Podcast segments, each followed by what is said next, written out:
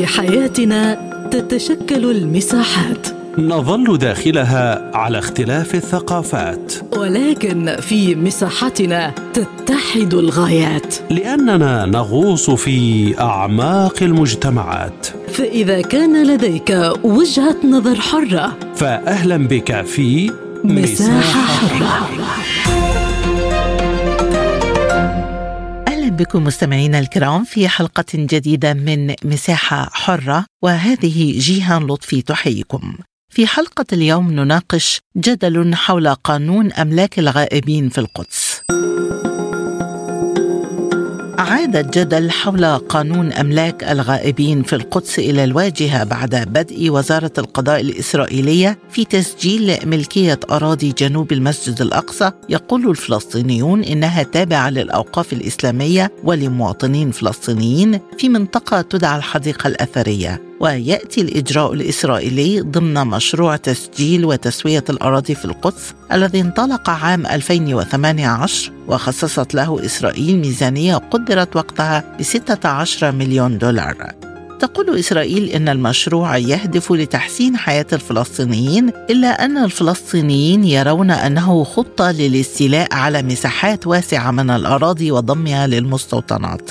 وتطبق إسرائيل في القدس قانونا يعود إلى الخمسينيات يعرف باسم أملاك الغائبين الذي يعتبر أصحاب الأراضي غير المقيمين بالقدس غائبين وبالتالي تؤول ملكية أراضيهم إلى إسرائيل معتبرة أن كل من لم يشارك في إجراءات التسوية سيتم اعتباره غائبا. ويشكو الفلسطينيون في القدس من سحب السلطات الإسرائيلية لإقامة من آلاف الفلسطينيين بالمدينة ومنعهم من الإقامة بالقدس وإجبارهم على الرحيل والتضييق على من يبقى عبر فرض ضرائب وقيود أخرى ويتأهب الفلسطينيون حاليا لمواجهة سلسلة من القوانين الجديدة التي يتم أعدادها في الكنيسة حاليا بناء على شروط الأحزاب اليمينية المتشددة التي وصلت إلى الحكم.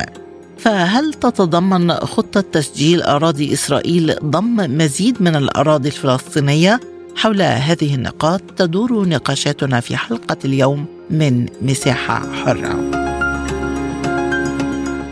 البداية من القدس ومنها ينضم إلينا الدكتور أحمد رفيق عوض أستاذ الإعلام بجامعة القدس. مرحبا بك معنا دكتور أحمد عبر أثير سبوتنيك. بداية كيف تقيمون مشروع إسرائيل لتسجيل الأراضي في القدس خاصة منطقة الحديقة الأثرية؟ وهل يمكن أن تطال هذه الإجراءات المقدسات في المدينة؟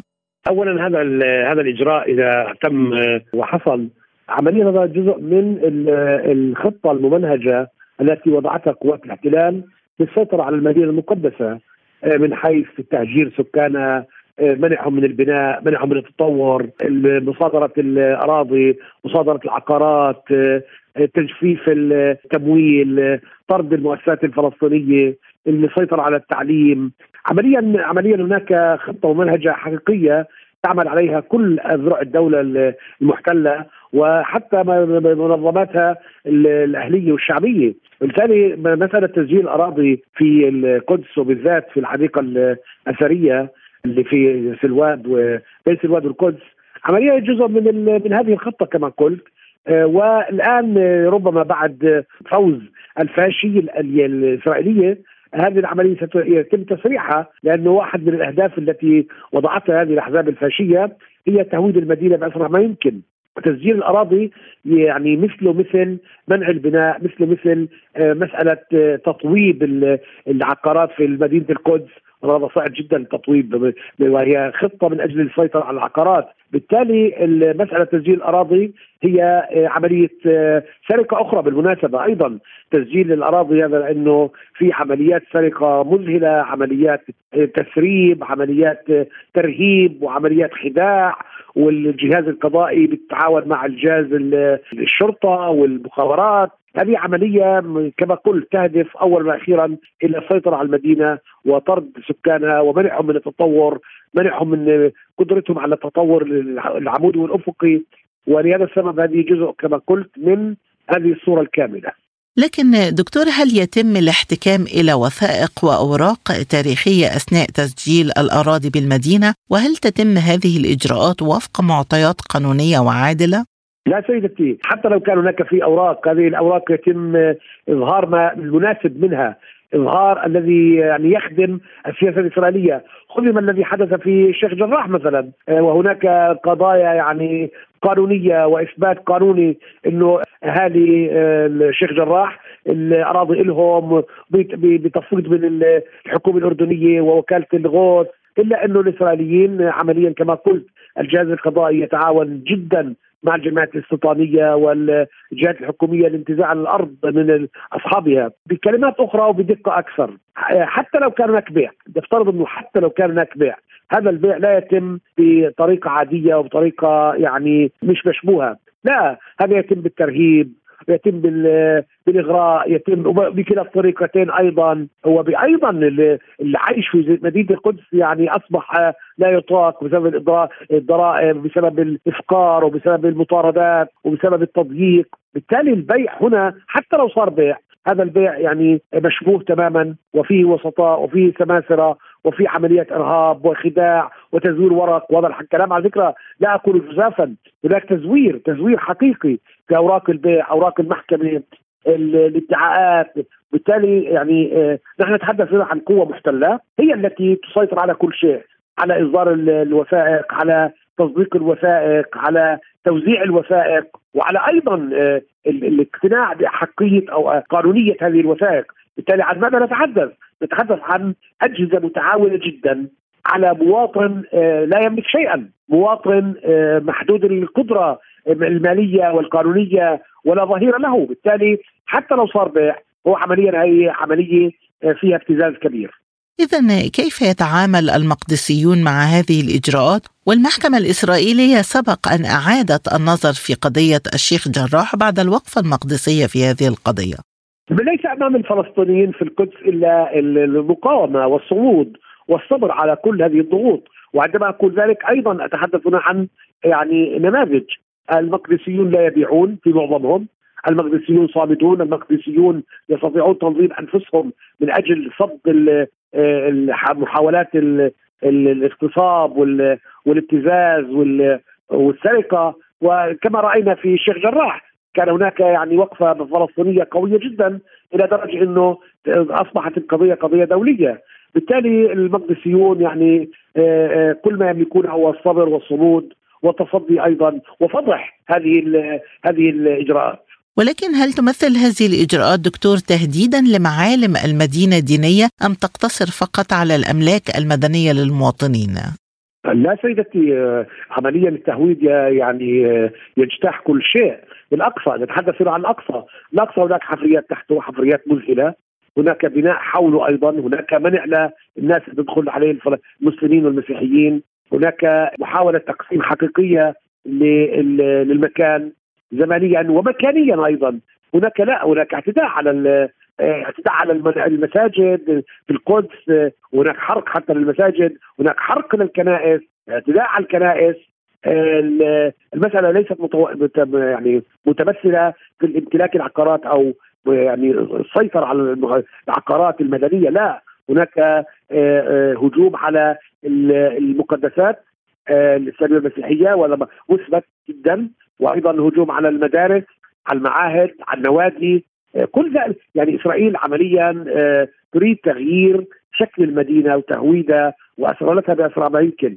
عمليا قوات الاحتلال الإسرائيلية ليست على ليست أمينة على مدينة مقدسة عالمية مثل مدينة القدس. فلسطين لديها حضور دولي كبير الآن وهذه الإجراءات تتناقض صراحة مع القانون الدولي، هل توفرت أنباء حول رفع القضية في المحافل الدولية؟ خاصة أن هناك عادة رد فعل سلبي دائما على مسألة ضم الأراضي والاستيطان على المستوى الدولي؟ إسرائيل إسرائيل عمليا تضرب بعرضها بكل بكل القوانين الدولية بكل القرارات الدولية، إسرائيل عمليا آه، تعامل نفسها ويعاملها الغرب الاستعماري باعتبارها يعني آه، فوق النقد فوق المحاسبة فوق المحاصرة. وبالتالي حقيقة رغم زي ما قلت حضرتك إن هناك في آه، حضور دولي فلسطيني وهيئات دولية ولكن إسرائيل يعني تضرب بعرض بكل ذلك. إسرائيل تتصرف باعتبارها قوة فوق القانون قوة احتلال تضع قوانين لنفسها ولا ولا تأتمر ولا تمتثل بأي قوانين قوانين أخرى غير القوانين الاحتلالية للأسف. في ضوء ما تفضلت به حضرتك وأيضا في ظل العراقيل التي تضعها إسرائيل في طريق الوصاية الأردنية على المقدسات، برأيك دكتور من المنوط الآن بحماية المقدسات الإسلامية في المدينة؟ اولا الفلسطينيون أول الفلسطينيون هم الذين هم يناط بهم الدفاع عن المدينة المقدسة زائد نعم اشقائنا الأردنيين هم أيضا لهم وصاية على المقدسات الإسلامية آه، والمسيحية ولكن إسرائيل يعني تعمل على تآكل هذه الوصايا ولا تحترمها في كثير من الأحيان للأسف. وبالعكس حتى تحاول أن تبتز اشقائنا في الأردن من أجل القول إنه هذه الوصايا قد تعطى لآخرين. وبالتالي الوصايا الأردنية التي نرحب بها طبعا ونحترمها ولكن إسرائيل عمليا يعني آه تعمل على تآكل هذه الوصايا وحصرها آه، في آه، موظفين في قرارات إدارية ولكن ليس على قرارات حقيقية لها علاقة بالمكان نفسه. لهذا السبب يعني ربما حان الوقت لأنه الوصايا الأردنية تتحول إلى أن تكون ملموسة أكثر ما هي آه، الآن. ويجب ردع إسرائيل لأنه إسرائيل كما قلت تريد المسجد الأقصى وتريد تهويده. ضاربة عرض الحائط بكل شيء. يعني الوصاية الأردنية يجب أن لا تكون فقط وصاية آه، في المسائل الإدارية أو آه، غير جوهرية لا هذه الوصاية حقيقة نرغب إنه تتقوى وتتصلب وأن ترد على الاجراءات الاسرائيليه في المسجد الأقصى وهي إجراءات كما قلت يعني تهدف إلى تهويد المكان المقدس واختطافه. أخيرا في وجود اليمين المتشدد داخل الحكومة الجديدة في إسرائيل وأيضا مع وجود تحفظات دولية على بعض الشخصيات في الحكومة الإسرائيلية الجديدة هل تتوقع دكتور أن تمضي إسرائيل في سياساتها في الأراضي الفلسطينية؟ ليس فقط أن تستمر أنا برأيي أنها تتعمق أكثر لأنه هذه الفاشية جديدة هي عمليا فاشية تريد أن تحسم الأمر بشكل كبير زي أي فاشية في الدنيا الفاشيات الكبرى والصغرى آه، تحاول أن تحسم الأمور بشكل كبير لأنه هي تعتقد ان هي مبعوثة الاراده الإلهية، هذا السبب يعني نتوقع إن شاء الله غلطانين في توقعنا ولكن نتوقع أن يكون هناك في تصعيد كبير حول المسجد الأقصى ومن خلاله أيضا لأنه الفاشية هذه تريد كما قلت أن تختطف المكان وأن حتى أن تبعد الفلسطينيين عنه. الدكتور أحمد رفيق عوض أستاذ الإعلام بجامعة القدس كنت معنا من فلسطين شكرا جزيلا لك. ومن إسرائيل معنا عضو الكنيسة الإسرائيلية السابق المحلل السياسي السيد إيلي نيسان بداية ما هي تفاصيل مشروع تسجيل الأراضي في القدس ولماذا بدأ تسجيل الأراضي الآن بعد توقف طويل في المدينة؟ قضية التسجيل هي تعود لإدارة أراضي إسرائيل. أعتقد أن من حين لآخر إذا كانت أي مشاكل تبدأ إدارة أراضي إسرائيل بتسجيل الأراضي. إذا كان هذا الأمر في القسم الغربي من أورشليم القدس في الأراضي التي تعود إلى الكنيسة الأرمنية طبعا عندما انتهاء المهلة التي وضعتها حسب القانون الإسرائيلي باستئجار الأراضي وإذا تم الاتفاق. طبعا القضية تعود هل الأراضي هذه تعود إلى الكنيسة الأرمنية أم لا؟ أو إمكانية تمديد فترة تسجيل الأراضي أو تجديد العقد بين الحكومة في إسرائيل وبين الكنيسة الأرمنية لمدة آه، ربما 99 عاما وهذا هو حسب القانون. طبعا كل الأمور تتعلق بإدارة أراضي إسرائيل. أنا لا أعتقد أن في هذا المضمار في أي قضايا أخرى تتعلق بتسجيل الأراضي في إسرائيل. إذا برأيك هل يرتبط هذا التطور بتوجهات الحكومة اليمينية الجديدة في إسرائيل؟ الجديدة حتى الآن لم تبدأ أداء مهامها. أعتقد أن الحكومة القادمة لن ولم يكن لها أي ضلع بقضية تسجيل الأراضي بهذا الموضوع لأن من يكون المسؤول الأخير في هذه القضية أمام العالم بأسره سيكون رئيس الوزراء نتنياهو. وأنا أعطي مثل في قضية إعادة أو كما وعد فيها نتنياهو للرئيس الروسي بوتين بتسليم تسليم تسليم الملكية على الأراضي في شرق القدس وهذا الأمر حتى الآن لن ينفذ على أرض الواقع بسبب تشكيل الحكومة برئاسة اولا بينت ومن ثم لبيد بعد تشكيل الحكومة القادمة وأعتقد أن ستكون محادثة بين نتنياهو وبين بوتين بهذا الأمر ليتسنى لنتنياهو الإيفاء بالوعود التي قطعها نتنياهو لبوتين وتسليم الموقع إلى رئاسه الروس. ولذلك أعتقد أن الحكومة لن تتدخل في هذا الأمر لأن اولا هناك حكومة برئاسة نتنياهو ستكون وثانيا هناك محاكم. لا يمكن أن أي شخص يتغاضى عن القوانين في إسرائيل رغم أنه ستكون هنا حكومة جديدة وكما رأينا أيضا في الأمور الداخلية في إسرائيل بين متدينين وغير متدينين لا يمكن أن تغيير الوضع القائم الحالي في إسرائيل بسبب تشكيل الحكومة الجديدة. بالحديث عن هذه النقطة أستاذ إلي ما موقف إسرائيل الرسمي من مطالبات روسيا باسترداد ثلاثة مواقع كنيسة الصعود أو الشمعة وإيمان الجليل ودير مريم المجدلية وهي مطالبة سابقة على تفعيل مشروع تسجيل الأراضي وهل ستتخطى مرحلة الوعود؟ أنا أعتقد أن في المكالمة التي دارت بين نتنياهو وبين بوتين قبل عدة أيام ربما هذه الأمور تم طرحه وأنا عاقد العزم أن هذا الأمر سيكون من بين الأمور التي ستطرح على بساط البحث في أول اجتماع الذي يعقد بين نتنياهو وبين بوتين بهذا الموضوع وأنا واثق بأن نتنياهو سيفي بالوعد الذي قطعه لبوتين وتسليم الموقع الذي وعد به في الماضي لبوتين لينقل إلى الحيازة الروسية بهذا الموضوع. في مسألة تسجيل الأراضي وتحديد ملكيتها في القدس كل ما يتعلق بوضع القدس مذكور في اتفاقات دولية ومؤجل للحل النهائي إذا هل يمثل هذا إعلانا سياسيا من إسرائيل بشأن التزاماتها بخصوص الحل النهائي؟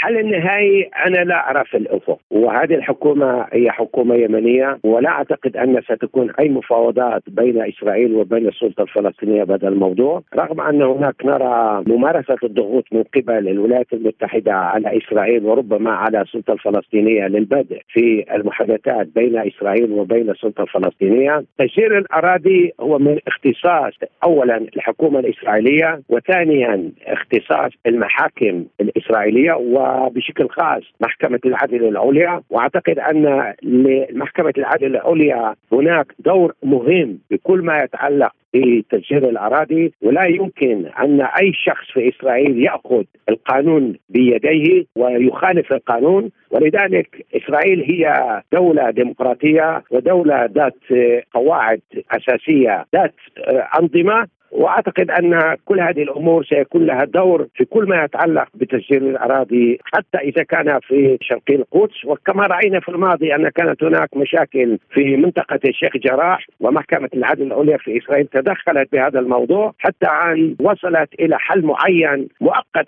على الأقل بهذا الموضوع. هذه الإجراءات وإقرار واقع جديد على الأرض برأيك كيف ستؤثر على مستقبل المفاوضات؟ الحكومة الحالية لا أعرف الأفق. أي مسار المفاوضات بين السلطة الفلسطينية وبين إسرائيل، ناهيك عن ذلك. أن السلطه الفلسطينية تتخذ إجراءات دولية ضد إسرائيل على المنابر في الخارج إذا كان في الأمم المتحدة وإذا كان في المحكمة الجنائية في لاهاي. ولذلك هذا الأمر يخلف مشاكل بين إسرائيل وبين السلطة وهذا الأمر لا يساعد على الطرفين لنوايا حسنة بين إسرائيل وبين السلطة الفلسطينية. عندما السلطة الفلسطينية تتخذ إجراءات احاديه الجانب ضد إسرائيل في المنابر الدولية وهذا الأمر لا يخدم المصالح المستقبلية بين إسرائيل وبين السلطة. أخيرا سيد إلي بالحديث عن الإجراءات الدولية رد الفعل الدولي على عمليات ضم الأراضي والاستيطان عادة ما يتسم بالرفض والتوتر هل تحسب الحكومة الجديدة حساب رد الفعل الدولي لما يمكن أن يطرأ من خلافات حول تسجيل الأراضي؟ قضية الأراضي تعود إلى الأمور القوانين في إسرائيل. ربما السلطة الفلسطينية تتوجه إلى المنابر الدولية في العالم ضد إسرائيل بشكل خاص للجمعية العامة للأمم المتحدة. ولكن عندما تثبت إسرائيل أن الكل يسير حسب القوانين المرعيه في إسرائيل، طبعا السلطه الفلسطينيه تتخذ كل الوسائل ضد إسرائيل بهذا الموضوع، ولكن إسرائيل تأتي مع أدلة ومع بينات بأن الحكومة في إسرائيل لن تستولي ولا تسيطر ولا تهيمن على أراضي التي لا تعود للسيادة الإسرائيلية، ولذلك أعتقد أن لإسرائيل إمكانية أن تقدم أدلة بهذه الأمور. من القدس عضو الكنيسة الإسرائيلية السابق والمحلل السياسي الأستاذ إلي نيسان كنت معنا شكرا جزيلا لك. وحول التوصيف القانوني لإجراءات تسجيل ملكية الأراضي في القدس ينضم إلينا من دمشق الخبير في القانون الإنساني الدولي الأستاذ نعيم أقبيق. مرحبا بك معنا أستاذ نعيم وبداية ما هي القوانين الدولية التي تحمي المقدسات في القدس؟ وهل هناك ما يضمن الطبيعة المقدسة والتراث الثقافي لهذه المدينة وحمايتها من تجاذبات السياسة؟ سأبدأ من حيث انتهيتي أول شيء تحية لك وتحية إلى مستمعين إذاعتكم. سأبدأ من حيث انتهيتي طبعا هناك اتفاقية اسمها اتفاقية لاهاي لحماية المنشآت الثقافية والفكرية يعني حتى الكنائس المساجد. في عام 1954 وهناك بروتوكول ملحق فيها عام 1999 هذا من أجل حماية الأماكن الثقافية، طبعا إسرائيل لم تنفذ قرارات مجلس الأمن المتعلق بالطبيعة الديموغرافية والطبيعة الثقافية لمدينة القدس، رغم صدور القرار 465 قرار 465 اللي صدر عام 1980 يحذر على العدو الصهيوني على المقومة الاحتلال أن تغير بالمعالم الثقافية أو بأسماء الشوارع أو بملكية الأفراد من حيث الملكية العقارية لتلك المناطق، لكن إذا عدنا نحن إلى ما يتعلق يعني ماذا يفعل هذا العدو بالنسبة لنا كأمة عربية، هو طبعا يخالف اتفاقية لاهاي لعام 1907 خاصة الماده 56 من اللائحة الرابعة التي تعطيه شروط شروط في أراضي المحتلة كقوة احتلال، أنت تعلمي أن مواد المواد اتفاقيات لاهاي لعام 1907 هي تشكل قانون الحرب، فبالتالي هو خالف بهذه المادة وارتكب انتهاكات جسيمة للقانون الدولي، كذلك اتفاقيات جنيف الاتفاقية الرابعة كلها مخصصة للأراضي المحتلة، إذا أردت أن أعمل اسقاطا على هذه الاتفاقية وعلى ما تقوم به إسرائيل في داخل مدينة القدس أو في أو في سولان الحبيب السوري المحتل وجدت أنها تخالف كل هذه المواد رغم صدور عدة قرارات عن مجلس الامن يعني حتى الجمعية العامة للأمم المتحدة إذا بتلاحظوا أي إنسان كل سنة بالاجتماع الدوري الذي يبدأ في شهر تسعة من كل عام دائما هناك طرح لانتهاكات هذا العدو فيما يتعلق بالأراضي المحتلة عام 1967 اذا هم يخترقون القانون الدولي يرتكبون انتهاكات جسيمه طبعا هناك خطر لأن هناك مجموعة من القوانين عندما أعلنوا عن قيام دولتهم أصدروا قانون الغائب، قانون الوكيل القضائي، أعطوا أوامر الاداريه للقائد العسكري في المناطق المحتلة، وتحتل الأرض 67 صدر مجموعة من القرارات من الحاكم العسكري المتعلقة بمدينة القدس، ثم استطاعوا أن يتحايلوا على القانون بطريقة بحتى ما يخالف المادة 43 من اتفاقية لاهاي لعام 1907 قالوا توسيع المخطط العمراني لمدينة القدس الغربية ولم يقولوا ضم حتى ما يخالفوا قانون الحرب. فبالتالي هؤلاء الصهاينة يرتكبون أبشع أنواع الجرائم وهناك فعلا خشية على أملاك أهلنا الفلسطينيين المقدسيين من هذه الحركات القانونية التي يلعبوها ويستغلوا الأمور القانونية بشكل بشع كأي مجرم كيف أنه يتحايل على القانون من أجل أخذ أموال الغير وأراضي الغير وأملاك الغير. إذا في ضوء ما تفضلت به من انتهاكات أستاذ نعيم هل يدخل تسجيل الأراضي ضمن هذه المخالفات وما هي الإجراءات القانونية التي يمكن للفلسطينيين اتخاذها في هذا الصدد؟ اولا هم كقوة احتلال لهم حق الإدارة وليس يعني أي قوة احتلال بموجب اتفاقية جنيف الرابعة. الا فقط إدارة الاقليم حتى يعود إلى سيادة الدولة الذي كان يخضع لسيادتها وهي المملكة الأردنية الهاشمية، يعني تعرف عام 1948 هذه المنطقة كانت تحت سياده المملكة الأردنية الهاشمية، سيادة اهلنا الفلسطينيين أيضا، فهذا انتهاك طبعا متفقين على هذه الفكرة. ولكن لابد أن برايي من الاتجاه إلى محكمة العدل الدولية عام عن طريق الجمعيه العامة للأمم المتحدة بأخذ رأي استشاري حتى يلزم في مجلس الأمن هذا الرأي، يعني إذا ذهبنا إلى محكمة العدل الدولية اليوم وطرحنا هذا الموضوع وأخذنا رأي استشاري بقسم الفتوى وليس بالقسم القضائي، لأن القسم القضائي لابد من أن تقبل هذا اسرائيل أن تكون طرف في دعوى حسب المواد الميثاق الأمم المتحدة، هي طبعا تلزم بتنفيذ قرارات محكمة العدل الدولية عن طريق مجلس الأمن، تلزم يعني ونحن بنعرف قرارات مجلس الأمن بالذات التي تصدر عن مجلس الأمن يعني مثل قرار 465 الذي لم تنفذه، هذا القرار الماده 25 وقع موسى شاريت وابا إيفان بسنة 49 وقعوا على تعهد مستقل عن توقيعهم على الميثاق. بأنه تتعهد الدول بقبول قرارات مجلس الأمن وتنفيذها، كذلك المادة 41 من ميثاق الأمم المتحدة بالفصل السابع تقول بأن التدابير الاقتصادية تطبق فقط على الدولة التي لم تنفذ قرارات مجلس الأمن، فبالتالي أنا برأيي الطريق القانوني يجب أن يكون واضحا، الهدف من هذا القانون ومن هذه الطريقة هو أخذ أموال ما يسمونه بالغائب أو أخذ أموال للقيم ليس فقط للغائب، هناك مجموعة من القوانين صدروها عند قيام دولة إسرائيل. في الخمسينات فهم يريدون أن يلعبوا على هذه المناطق لضمها بشكل كامل وسرقتها كما سرقوا القدس لأن القدس كلها محتلة بشقيها حسب قرار التقسيم 181 الفقرة د والفقرة ج بأن تبقى دولية من قرار التقسيم. وبالتالي هم تسللوا من خلال هذا القرار إلى الجمعية العامة للأمم المتحدة ومن ثم احتلوها ولم ينسحبوا ديفيد تعهد بالانسحاب لقبوله بمجلس الأمن وتعهد بعودة الفلسطينيين إلى أراضيهم بالحديث عن محكمة العدل والأمم المتحدة كيف تقيم الموقف الدولي القانوني من هذه الإجراءات وتأثير ذلك على بنود الحل النهائي؟ والله للأسف يعني هناك صمت مطبق ويعني عدم إصرار على تنفيذ قرارات مجلس الأمن يعني الذي يحزن تماما اليوم أنا كمراقب أو كرجل قانون يجب أن تطبق القانون على الجميع بتواسي خاصة القانون الدولي. لا يجب أن يكون هناك تمييز لكن هناك من يمارس دور محامي الدفاع عن إسرائيل. هناك من يحاول أو ليس يحاول بل يمارس ويرفع الملام الدولية عنها ويضرب بالإجماع الدولي عرض الحائط وهي إقامة دولة فلسطين.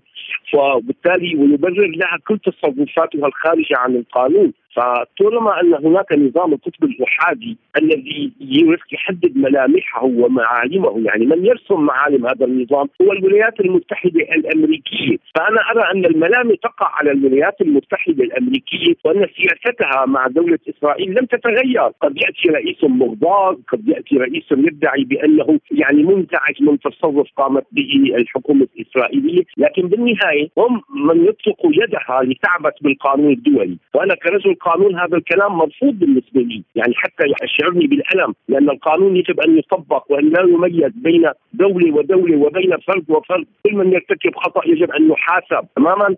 فلكن للأسف ان المجتمع الدولي في تغييب كامل أصلا للقضية الفلسطينية عن المجتمع الدولي، يعني اليوم اسمعي عن عن قصص كثير اليوم شفنا شو صار بأوكرانيا، لاحظنا كيف أن الإعلام الأوروبي والغربي وكله اجس لكن ما يحصل في فلسطين للأسف من مجازر لأهلنا الفلسطينيين أو في غزة لم نشاهد أي أي وسائل إعلام تحمل هذا الحمل وتوضح حتى أن هناك ناس كثيرين لا يعرفون بأن هناك مواطنين فلسطينيين موجودين داخل داخل فلسطين أصحاب الأرض الحقيقيين وأصحاب السيادة. على المستوى الإقليمي أستاذ نعيم هل تستطيع الدول العربية فعل شيء محدد تجاه ما يستجد من قرارات في القدس خاصة أن هناك وصاية أردنية على المقدسات الإسلامية كما تفضلت؟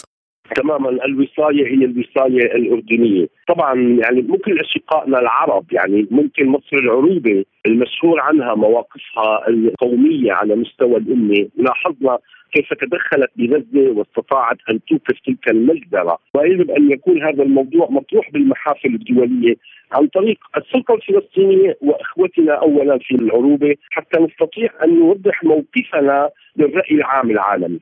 بحديثي إلى الخبير في القانون الإنساني الدولي الأستاذ نعيم أقبيق من دمشق نكون قد وصلنا إلى ختام حلقة اليوم من مساحة حرة. وللمزيد زوروا موقعنا على الإنترنت سبوتنيك dot A, E.